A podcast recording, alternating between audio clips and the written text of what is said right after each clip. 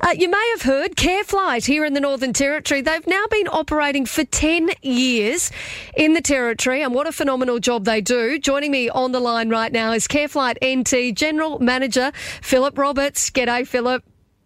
Good morning, Katie, and good morning to your listeners. Thanks so much for your time. 10 years of operation in the Territory. Um, no doubt it has been a very interesting 10 years. Uh, it definitely has been. I mean, it's worth noting, Katie, that we actually started up here in the Territory in 2007 with our jet operations, and then we, moved, uh, we had some helicopters up here as well. Yep. But what we're celebrating today is the beginning, the formal commencement of the contract with the Northern Territory Health uh, to begin uh, to deliver the top end medical retrieval service.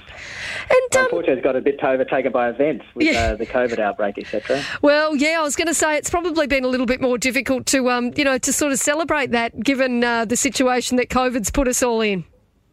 Well, like yes, like many, we had to we unfortunately postponed our Christmas party, so that would would have been an opportunity to do it, but we'll have Yep. that early next year sometime. So tell us a little bit more about, you know, some of the work that has happened in that period of time, because, like you've said there, uh, you know, you started uh, the way that you started has then indeed expanded greatly in recent years.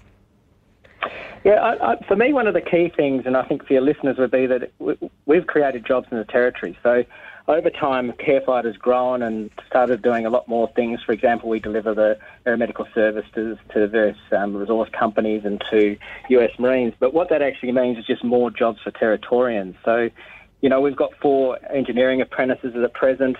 You know, uh, some of our, uh, we've trained sort of 10 of our critical care flight nurses on scholarship programs to become midwives. So it's those sorts of stories that are really key, I think, because it means we've developed that workforce in the Northern Territory.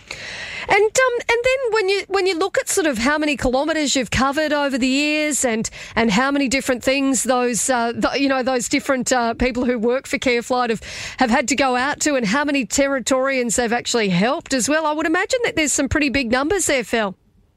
Oh, there definitely is. I mean, ultimately, it's all about the patients. So we transport over 7,000 patients a year, and our team is really focused on providing the best possible patient care. So that's, you know, obviously to Territorians and people in remote settings, but it's also to the visitors come to the Territory as well. And um, has there been a bit of reflecting over the last few days, and uh, and some discussions amongst the staff about some of the more complicated uh, rescues that you've been out to? Uh, unfortunately, not a, a lot more thinking about how hot it is and how fatigued people are having had to do this response.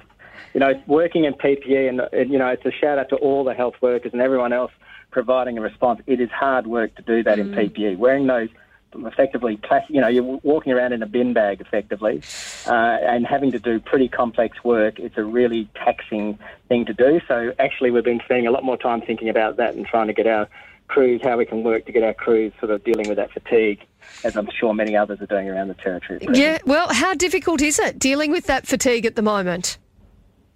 Oh, look, it's it's something we're very, very conscious of, uh, and we just try and do as much as we can, basically, and that's about people doing those missions and being given time to recover.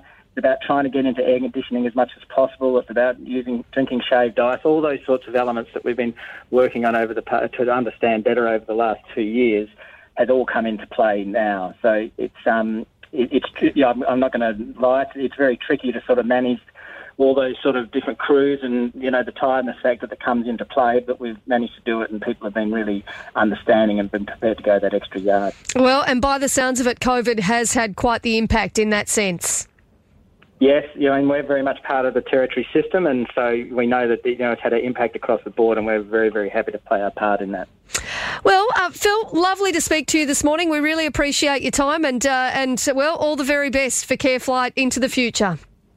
Yes, thanks very much, Katie. We really appreciate your support over the years, uh, and so thanks to all your listeners as well. No worries, and uh, we think CareFlight do a tremendous job. So thank you. Thanks for all the work that you do within the community and uh, and helping, you know, people at, at really difficult times.